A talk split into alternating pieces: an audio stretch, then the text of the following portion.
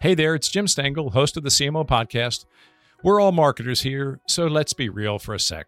We all know that your website shouldn't be a static asset. It should be a dynamic part of your strategy to build your brand and drive conversions. That's marketing 101.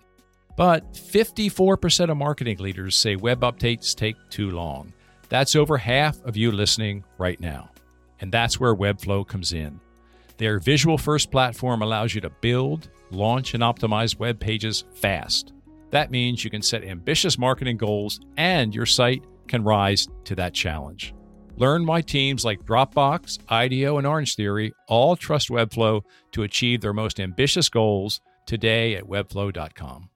Hi, I'm Jim Stengel, and I help major brands find their purpose and activate it, and the profits follow. For seven years, I was the global marketing officer for Procter & Gamble, where I oversaw the marketing of hundreds of brands. You may not know it, but the CMOs, the chief marketing officers of all of your favorite brands, are trying to connect you with your favorite products and services through purpose. And on this show, I delve into how they do it. My guest today on the CMO podcast is Raja Rajamannar, the Chief Marketing and Communications Officer for MasterCard. Raja is also a board member for the PPL Corporation and the president of the World Federation of Advertising, a global trade association. And on top of all of that, Raja has just published a book with HarperCollins. It's called Quantum Marketing Mastering the New Marketing Mindset for Tomorrow's Consumers. With the publication of his book, Raja joins an elite tier of CMOs. He is an author and CMO, there are not many, and he is the first three time guest on the CMO podcast. Raja was an early guest on my podcast, and then he joined me last May to talk about how he was leading his team during the early days of the pandemic. Now he is back to share his lessons from his new provocative book. This is my conversation with Raja Rajamannar. Welcome, Raja, to your third appearance on the CMO podcast. By the way, a record. And the last interview was in May 2020, very different times at the early part of the pandemic. And you told me at the time that you were doing two personal projects during the pandemic learning Spanish and writing a book. So, congratulations. You have published your book, which we will talk about in great depth today. But I want to know how did the Spanish go? The Spanish is still going. It's an it's an ocean, and uh, I, I must say that today I'm able to read and understand Spanish emails. I'm able to actually write Spanish emails or emails in Spanish, which is good. Speaking is proving to be very difficult beyond the usual small words and small sentences here and there. So now I'm watching Narcos on the recommendation of my teacher. So what she says is not picking up all bad words and not necessarily the actual language itself. So the going has been slower than what I would have liked, but it's going strong. So how is Narcos? Are you enjoying that? Yes, it is. It is pretty good. I think I'm enjoying I'm now trying to understand without following the language. So I don't know if I'm defeating the very purpose for which I'm watching it. But yeah. yes, it is pretty fascinating. It's a different world altogether. Well, I know your goal was to speak to your team in Latin America in their native language. So correct. Good luck with that. Maybe we'll have you on a fourth podcast to tell us how that went. And we'll do it in Spanish. Oh, okay. All right. I've got some catching up to do. So listen, I want to talk about your new book. And it's really I, I read it cover to cover, and it really is an urgent call for change. And I want to talk about that and your learning and your content. But first, I want to talk a bit about the process. And the first question about that is when and why did you decide to write this book? What was the catalyst or the inspiration? So, I wanted to write the book for almost 10 years now.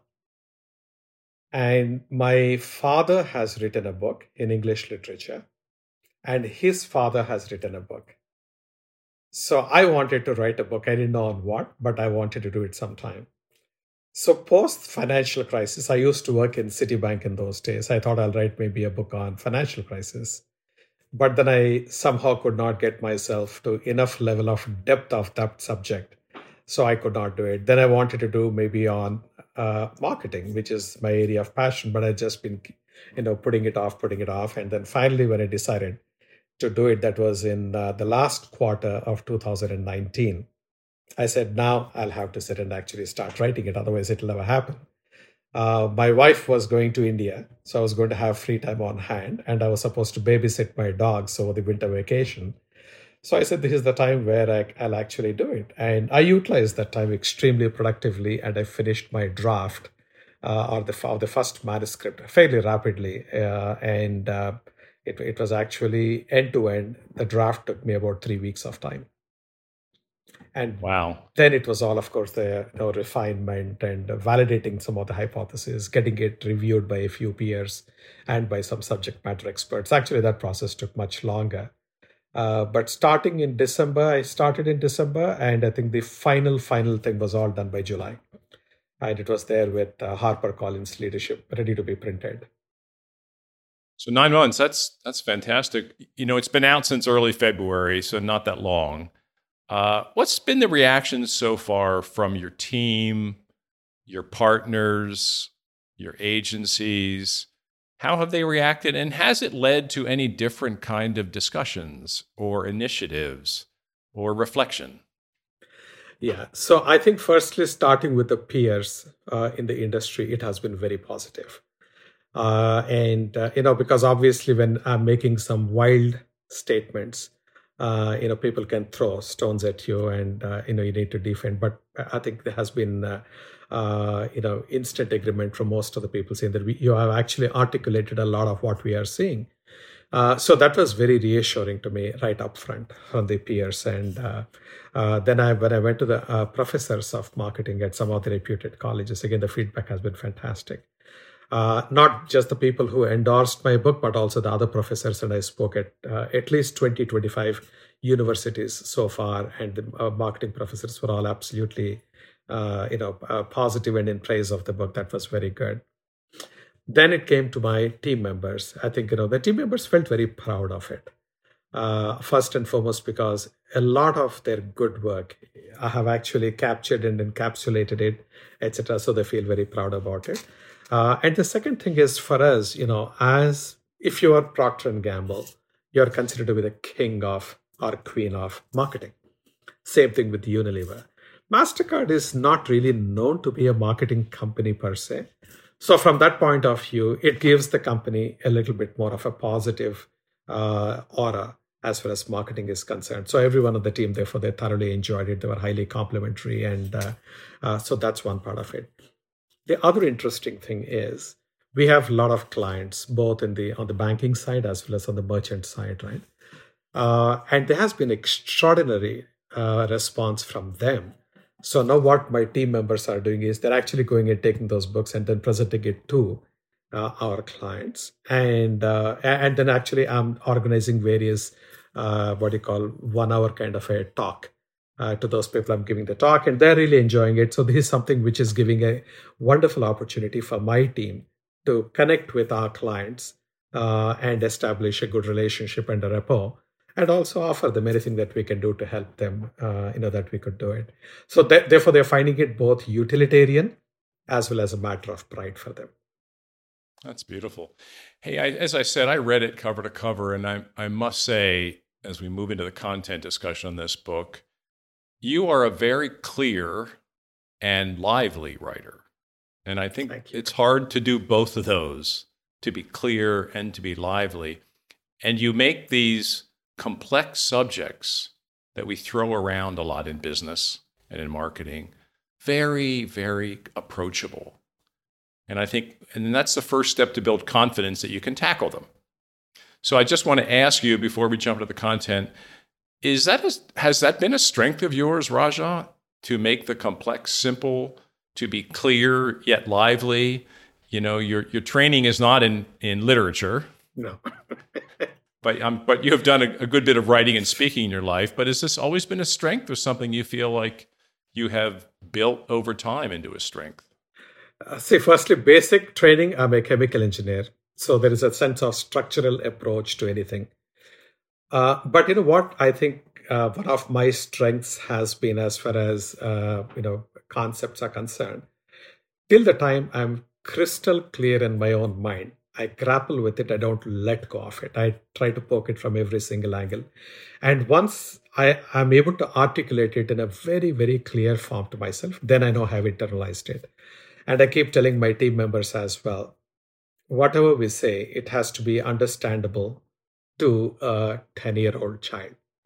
Let's try to simplify, not hide behind jargon, demystify things. That's when I think it really becomes actionable. Otherwise, it seems, yeah, it's in the haloed uh, shelves or halls somewhere. Uh, but you're not looking for that erudite stature but you're looking for a practical util- utilization of the concepts and so on. So simplification is something which I have been focusing on forever. And that was also reinforced throughout my career that people would say, you know, whatever be the concept, if you give it to Raja, he will grapple with it. Know, he will literally chew on it and then come back to us in very simple, easy to understand concepts is what he presents to us. So that's what I try to do in the book also. And honestly, I found that a number of these topics uh, many people are not very comfortable with. But then, when they have reached a certain stage in their careers, they are very hesitant to ask. Because if you ask, you're in some sense admitting your uh, not knowing it or ignorance, call it whichever way it is. So the best thing is then, you know, see, see what the reality is, simplify it so that you know, whether you are at the CMO level or you're at the entry level, you can easily understand. That's how I approached it. We've all been there. You spend millions of dollars each year driving traffic to your company's website, and then the results come in and they're just not what you hoped. On top of that, 81% of marketing leaders say website ownership is a challenge. So, what do you do? Well, you switch to Webflow. Let me tell you why. Webflow's visual first platform empowers your team to own your company's most valuable dynamic marketing asset, your website. From launching a new site to optimizing for SEO and conversions, Webflow gives you the tools you need to drive business growth fast. Unlock your website's full potential when you build, manage, and host with Webflow. Get started today at webflow.com. Let's get into some of these lessons and the concepts that are in the book that you have demystified. And I, I would start by the discussion with you know, every brand has a very clear architecture. You know, they have a clear purpose and architecture. You know, Apple has a clear architecture. You know, the best Procter and Gamble brands have a clear architecture. Tide, for example. This book has a great architecture. You know, you you, you as a reader, you you follow through, and you it's it's a coherent story. And your architecture is you describe these four paradigms or eras of marketing, and you go back sometimes centuries or millennial to illustrate that and you and most of the book is about not these four paradigms you set the stage with them but the fifth paradigm that we are going into which you call quantum marketing. And i want to just for our listeners pull a quote or two out in the book about quantum marketing to set the stage. And and the, and the first quote is the fifth paradigm will bring about a stunning change in the business of marketing. Marketers in particular and organizations in general are unprepared for the fifth paradigm. At stake is no less than the future of how marketing will exist, what shape it will take, and the context and circumstances under which it will operate.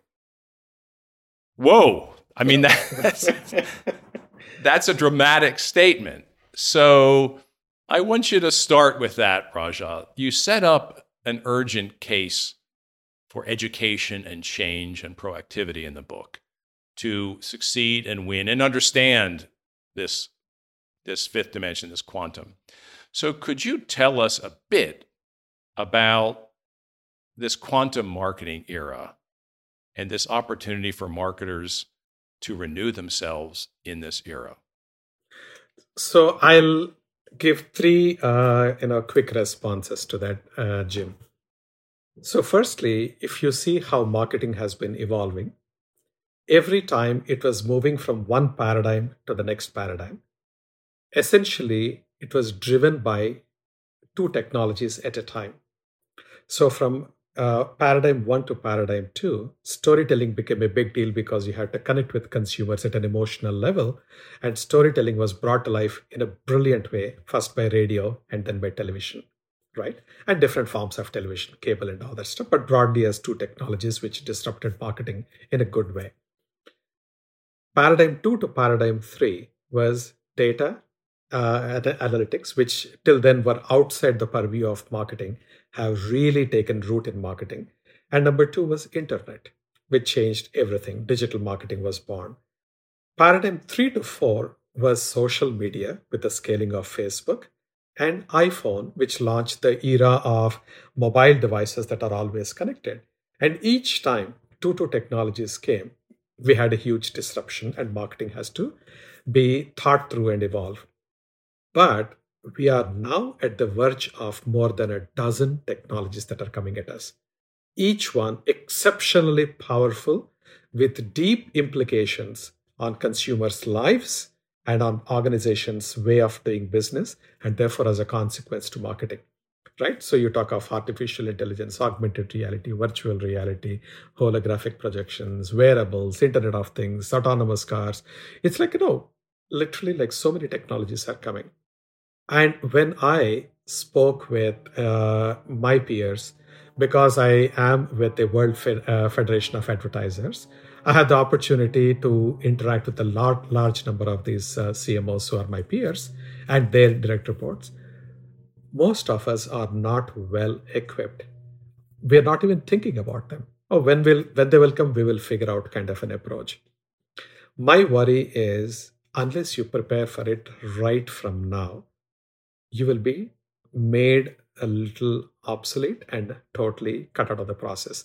And I'll give you uh, this brings me to the second point, which is, you know, till second paradigm, marketers ruled the roost because they understood emotions and aesthetics and uh, you know all those good things, psychology and all that.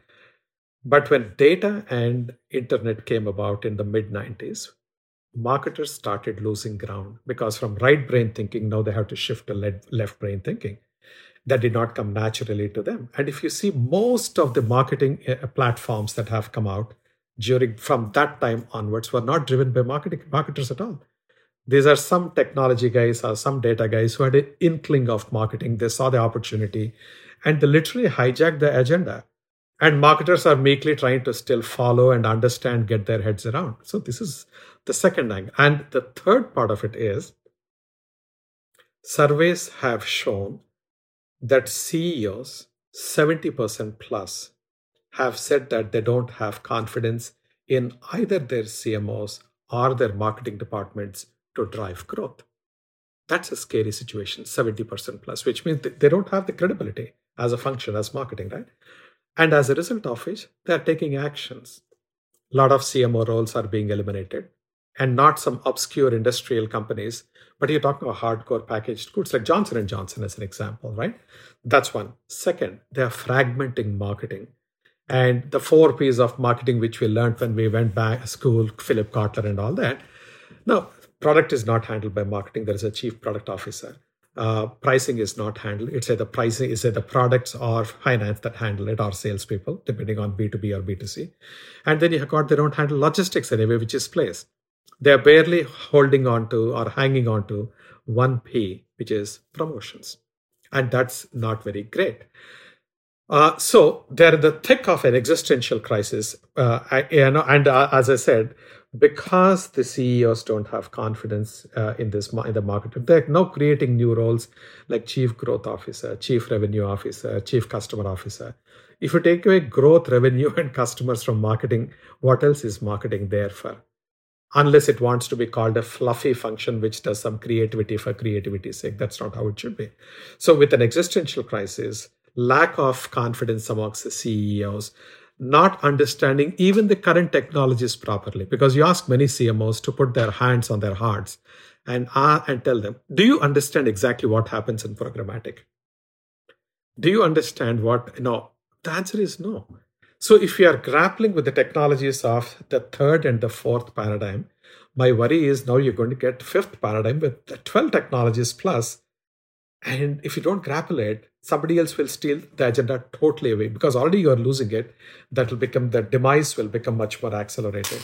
And that that's why my call to action and urging people to please understand learn invest time in learning these things and once you get your head around it then at least you know you'll have some idea of where to take your organization how to position it for the future and so on and so forth but right now that's not yet happening well, I'm not, I'm not going to let you off the hook on this. Late before we sign off, I'm going to ask you for your advice and the three things that leaders should do based on the learning and lessons in your book. But I want to make it a bit more personal right now. You have seemed to crack some of this in your role at MasterCard. You have the confidence of your CEO. Your role is broad. You've taken the time yourself to invest in understanding what's happening with these multiple technologies. You're advancing your marketing at MasterCard you have a very successful brand. So, how did you yourself, Raja? I mean, you've written about it, but how did you change how you work, how you spend your time, who you who you meet with, uh, how you how did you change your work to keep yourself relevant, informed, and developing strategies for your brand to do well in this quantum era? So, in fact, if I look at the history of marketing at MasterCard, marketing was seen to be a very, very creative function, extremely creative. They created, uh, after all, the Priceless campaign, you know, which is so iconic and still, after 24 years, it's alive and kicking. So it had a good credibility on the creative side. And uh, they also had a very good image in terms of as people who conduct amazing events. Uh, and they would do phenomenal events and uh, you know all the sponsorships and all that stuff. But that's pretty much it. So my previous boss at my uh, Citibank was Ajay Banga. So I worked for him for uh, uh, nearly 15 years there at Citibank. So we both, uh, you know, he was my marketing boss. He was the, you know, head of region for marketing, and I was part of the sub-region division, etc. So we we moved together. So when he joined Mastercard and became the CEO, he asked me to come and join him. And he says, "Look, Raja, this is a great team, but they need a strong business leadership, and we need to bring about the similar kind of a transformation you and I have done when we were back at Citibank." So my objective, therefore, was to come in and see how the strengths that we have got, we really make them more broadly applicable and integrated with the entire business as opposed to just being a creating creative house. They sit in their own corner they, they, do their own stuff kind of a thing. We need to mainstream marketing. So i came with that mandate which obviously uh, gave me some amount of advantage to start with right? And then the second thing of course is if you don't carry the system with you, there is an organ rejection. So, my first aspect of uh, getting into the job was to really connect with every one of my peers and understand from them what is their perception of marketing. What do they think marketing should be doing? What are the gaps that are there currently? And how do they think I should go about fixing those gaps? And I think those were probably the, one of the most useful set of discussions because, on the one hand, I was demonstrating my willingness to listen. I was reaching out to them uh, and and giving importance and attention to their points. So that I think starts building bridges between me and them. Uh, when it is a bridge between me and them, it's actually a bridge between my function and their function, which is extremely helpful. So this is one.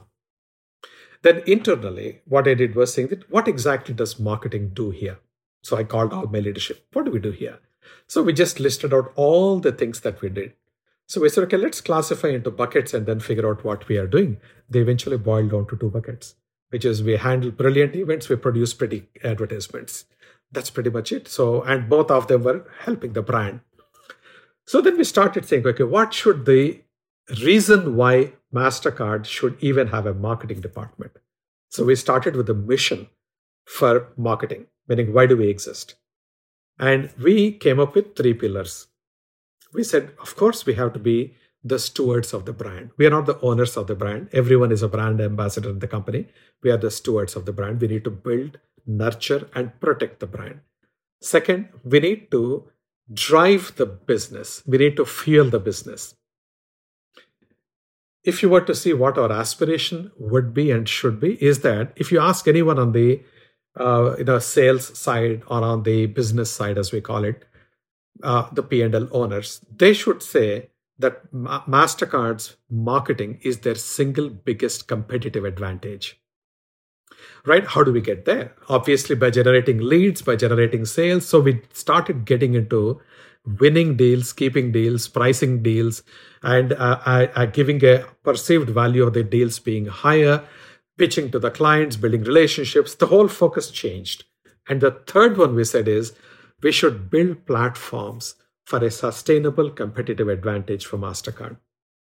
So that's how we began building priceless platforms. So convert priceless from an advertising platform to an experiential platform and a bunch of things around us. So these are the three pillars that we said we will go with.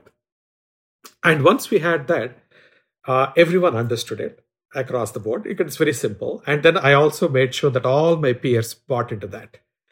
And collectively, we owned it and we said we will do it. So that was one big thing. The other thing I'd also say is that there was one of the accusations about mass marketing was that look, they are very, very territorial. They hold everything secretive. If you ask them what they have spent on a particular event, they always dodge you, they don't tell you. So I went to my CFO, and she was a very tough lady, uh, uh, Martina. And uh, so Martina said, You guys, you spend money, and I really don't know what we're getting, and all that stuff. I said, Martina, I agree with you. So why don't we do one thing? Let's appoint a CFO who reports jointly to me and to you. So this person will give you total transparency into everything else in my area. Believe me, that single act changed the relationship between finance and marketing once and forever. And I told this CFO, and we selected jointly once and appointed. So this CFO, the mandate is don't hide. We have nothing to hide. If we messed up, we messed up. If we did something well, let it be so. But we will not fudge. We will not hide anything. Let's be radically transparent that worked so well with the finance department. That was a game changer for us. And from then on, we started working on each pillar, tracking our progress, and so on and so forth. And I think I would say bulk of it was winning over the culture. Rest of it was far simpler. And also, likewise, you know, how do you deal with your agency? you know whenever there is a problem the first thing is okay let's fire the agency let's get somebody else these guys have become very com- comfortable and uh, they're charging us a huge amount of money they're not responding fast enough so I would say always, you know, you cannot keep uh, shifting your agencies just like that. I believe that they need to understand the soul of your brand and the context in which you operate. So long-standing partnerships are critical. So I would go and I would have the fantastic relationships with McCann on the one side, Octagon on the other side. So our uh, holding company uh, that we were dealing with was IPG predominantly. And we established, and then every single one of my offsite meetings, the agency people are present. And it made a lot of people internally uncomfortable. I said, guys, no, they are an extended part of our team. Just know, let's not be. And if there is any HR related thing, we can carve out one section for that, but we cannot exclude the agency. So we started bringing them in. And I would go and do a lot of sessions for my agency to inspire them, to inspire the best of the people on the agency side to come to my account and work on my account, etc. So I think it was very nice kind of uh, a momentum that we gathered over the period of time. And uh, eventually, here we are. It's a great, it's a great story, Rajan. A good playbook for any CMO. In fact, this is a bit uncanny listening to you, because I could lift up ninety-five percent of what you just said and tell you that's how I approached the job at P&G. In fact, I even did a time and motion study on what people were working on. Wow. And it was a it was not a good outlook. And we we started there by saying if this, is this the marketing we want or do we want to spend our time on something different that leads to competitive advantage? And that's where it all began. Fabulous lessons. What would you say is the key to success for today's CMO? If you said data, you wouldn't be the only one. At Deloitte, however, we believe data is only half of the equation. The other half, story because data is the language of business, but story is the language of humans. And we believe the most successful CMOs know how to harness the power of both data and story. To learn more about Deloitte's CMO program and how we can help today's CMOs succeed, visit cmo.deloitte.com. Listen, for our listeners, in the book, Raja goes into these technologies that are in our life demystifies them and and suggests ways you may use them to your advantage, you know, on your brand and in your business. But I want to go into just three areas right now, relatively briefly. And the first one is purpose. And the second one will be advertising. The third one will be loyalty. So I just want to go into these three a bit. You say in the book that purpose is an imperative going forward in this quantum era for two reasons. And it's just blood simple. First, it's a philosophy. And second, it builds trust. So, right say a bit more of how you came to that passion that that's a strong word that it's an imperative and to use philosophy and trust also are big words. So say a bit more about that. So take us through your, okay. your thinking. So if you look at uh, the societal changes right now happening there is a complete erosion of trust in everything right from political leaders to media to everything right? Even about brands and companies and advertising, they're all seen to be deceptive or they're making boatloads of money and enriching themselves at the expense of the vulnerable consumers, right? That's how it is.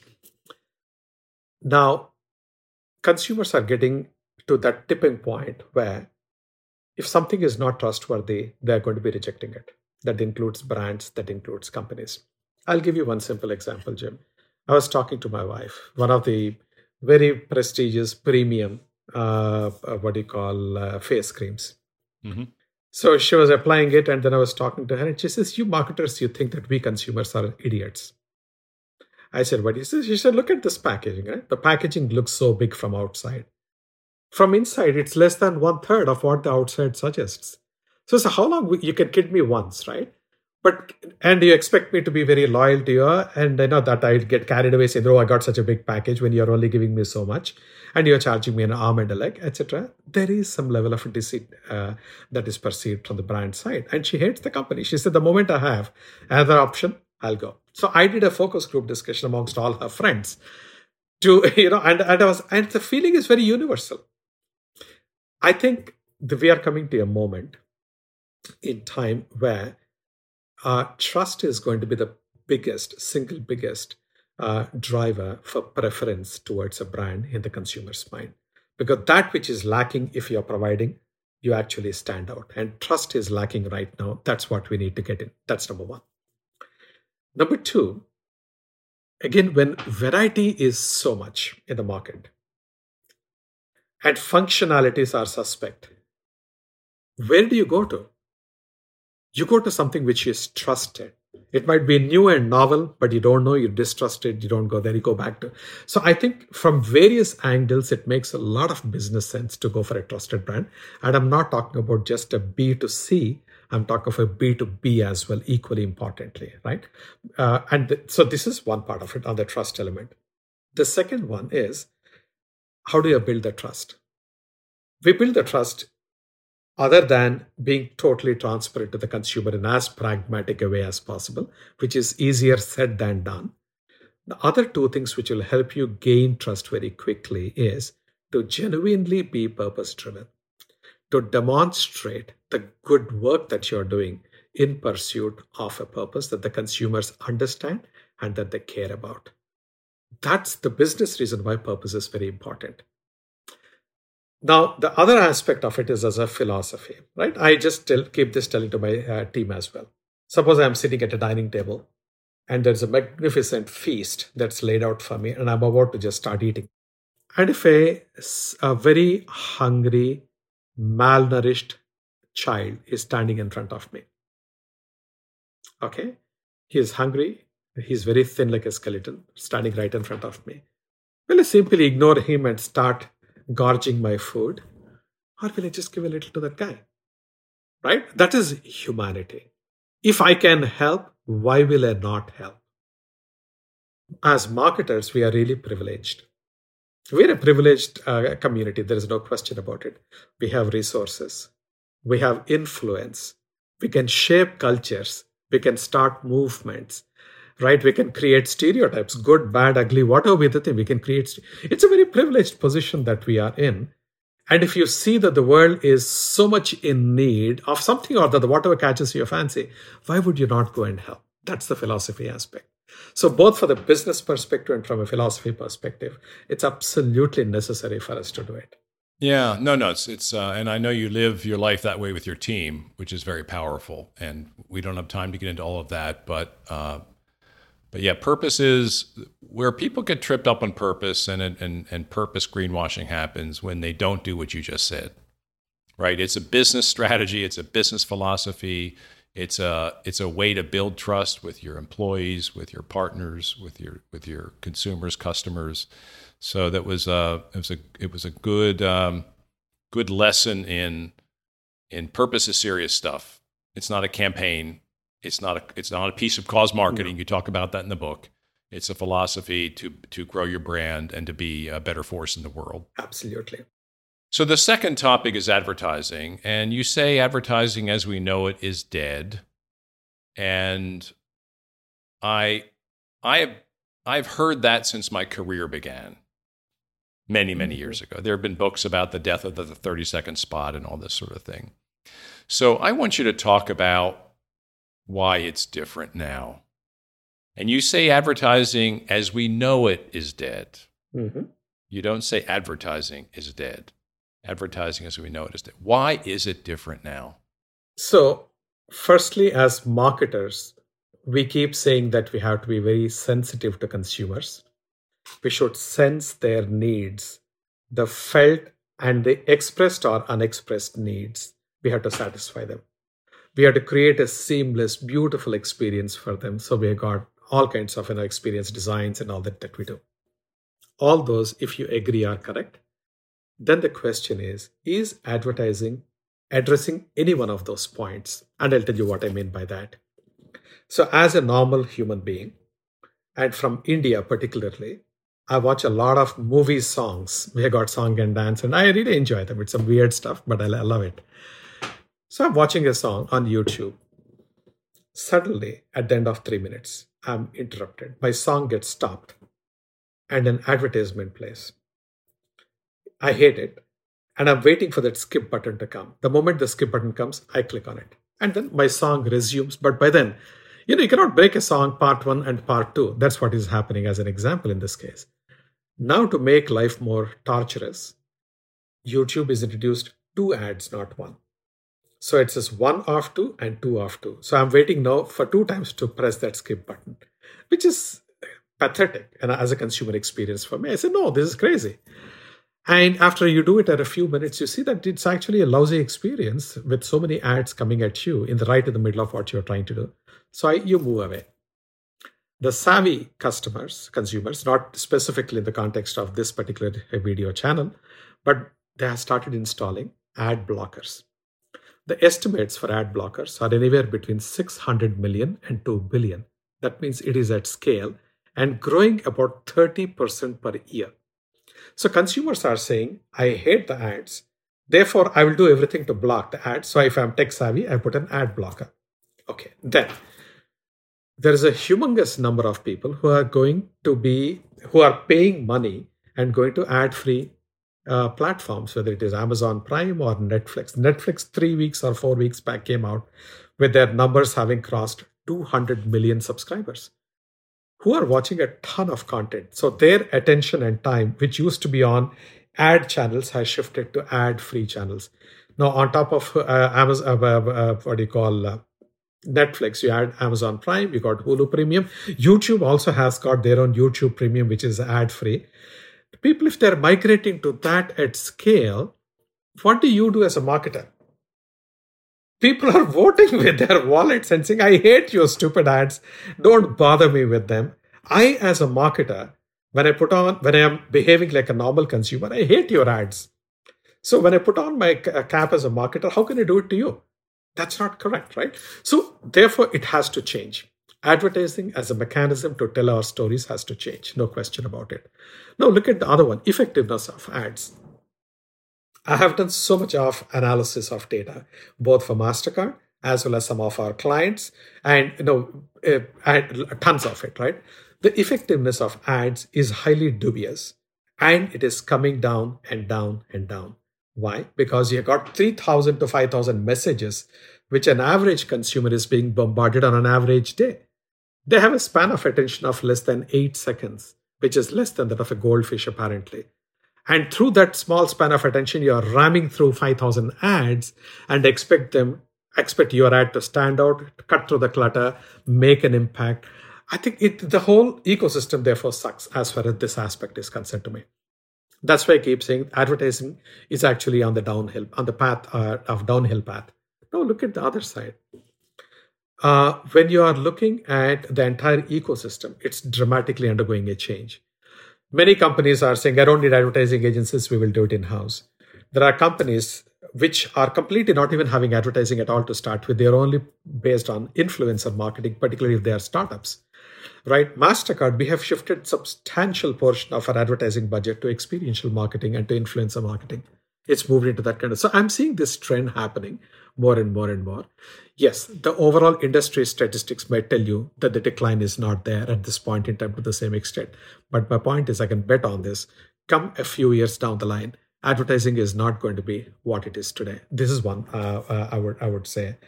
The last one i would say is look at the not, lack of transparency and look at the processes in the world of advertising upfronts no but is, why do we need to even go for upfronts? And then that sort of keeps going on as one of the big things you know you have to do it and so on. One issue we have got. Then the other thing which is going to happen is lack of transparency. And i think it's 2016 or 2017 where there was the k2 report and uh, you know the kickbacks and all that. It's so, a security firm looking into the whole process of how do you plan and place and pay for an ad. Yep. Correct, right? And then we have got the brand safety and security issues in the ad ecosystem. Mm-hmm. So I think there is a lot that's going to change. Blockchains are going to come in, and there are going to be regulations which will be very different. Uh, so I think the way we know advertising world today is going to completely change. Now, you also talk the third area is loyalty programs, and of course they are ubiquitous, right? In retail, in financial services, travel, and on and on. And you call for them also to go through a pretty dramatic change. So, could you give our listeners a piece of advice on how they should be thinking about their loyalty programs if they are running loyalty programs, and many of them are? The one line answer is abandon those loyalty programs and reinvent new ones. And I'll tell you why I say what I say. I was actually looking at one article on BBC.com where they were interviewing people in a relationship. More than 70% of the people have admitted to having cheated on their partners.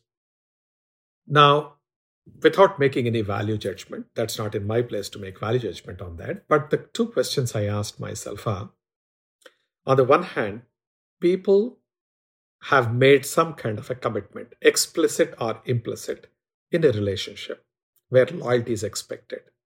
So they made that commitment. And on the other hand, they're aware of the consequences. If they are caught straying from the relationship, there is a reputational damage, there could be a financial damage, there could be emotional damage to the people they care, etc. But still, in spite of the commitments and the consequences, people, a vast majority of them, seem to not be loyal. Now, assuming this is true, that's a big assumption, then I said, why is it as marketers we expect people to be loyal to our brands? Brands are so much lower in the hierarchy of things that matter in people's lives. And why will they be loyal to us? Then I started digging in a lot deeper into the subject of uh, loyalty or fidelity, call it whatever it is. And when I went into the whole thing, the, the, there are not too many studies, and many studies probably they're understated because people may not admit to what their behavior is, and it's a very different different kind of a thing. But I found that this was very pervasive, this kind of a dynamic. So I said, my God, we should really think about it. Why would customers be loyal to us? Then the other aspect is if you go to most of the British colonial uh, countries, including India, there used to be a small a sticker that would be put, put behind the cashier or the checkout clerk. It says, customer is our king.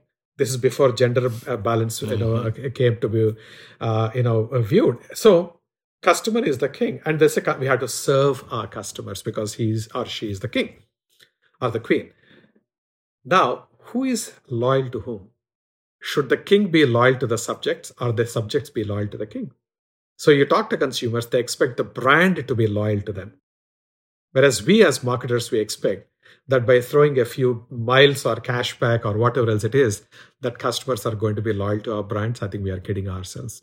So we need to totally rethink the entire concept of loyalty. I tried to give one framework in my book, which I call preferential management platforms.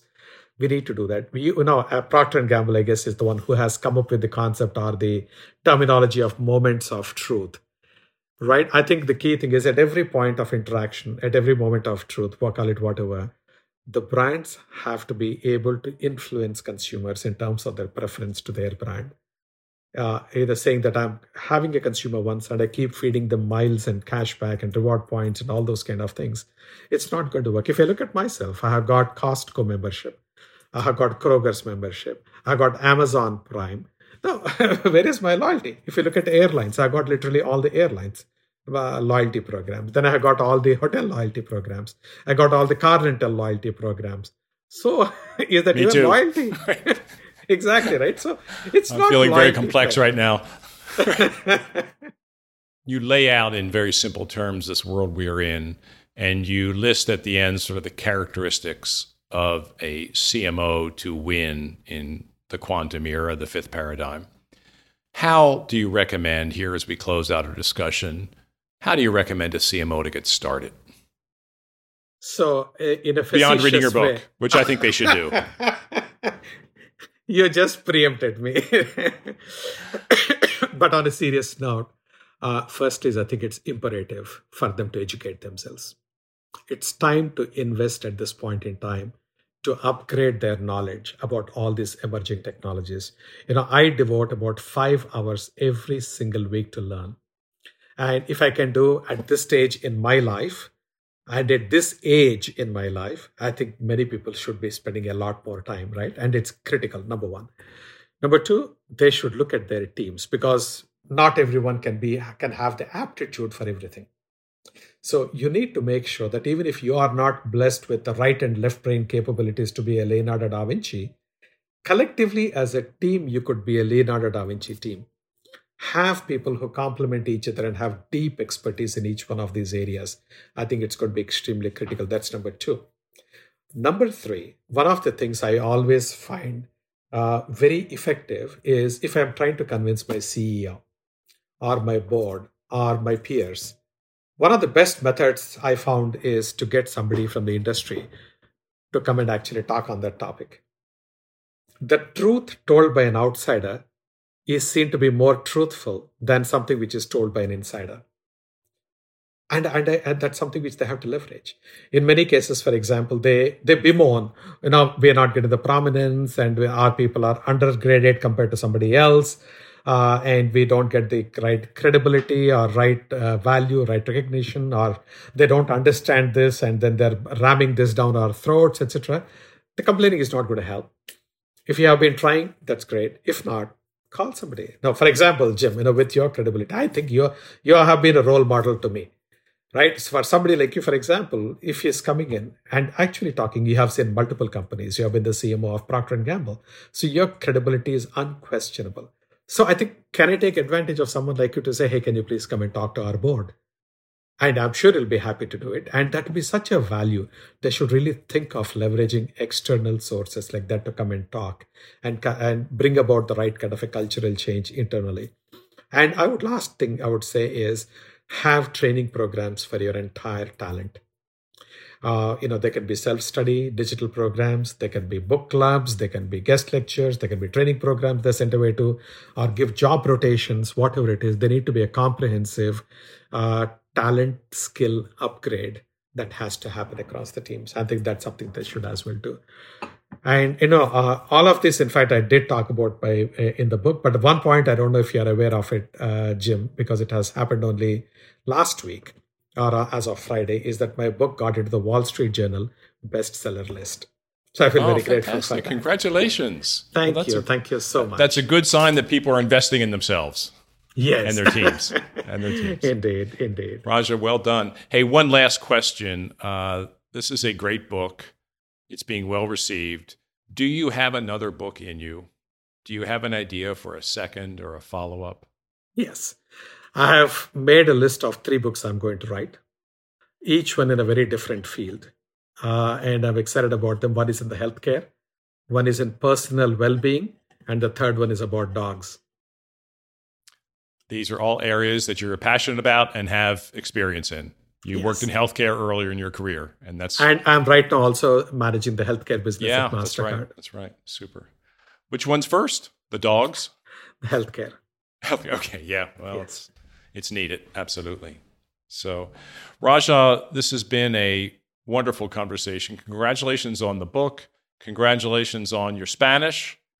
And congratulations on your terrific example you are setting for so many CMOs uh, in this world of of renewing ourselves and and uh, and leading brands that are winning and attracting people in these very very important times. Thank you so much, Jim. Always absolutely a pleasure uh, to chat with you, and it's an honor and a privilege to be on your platform. Thank you so very much. Thank you, Raja. That was my conversation with Raja Rajamannar. His new book, Quantum Marketing, is available right now. The one most powerful thing I took away from the book was his final advice to CEOs in the book.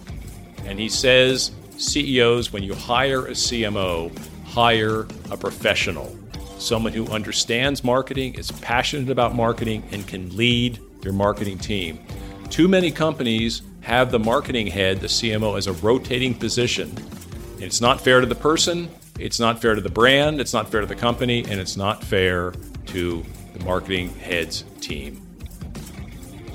That's it for this episode of the CMO Podcast. If you found this helpful and entertaining, I would be so grateful if you could share our show with your friends. And I would be super happy if you subscribed so you can be updated as we publish new episodes. And if you really want to help, leave us a five star rating and a positive review on Apple Podcasts or wherever you listen. The CMO Podcast is a Gallery Media Group original production.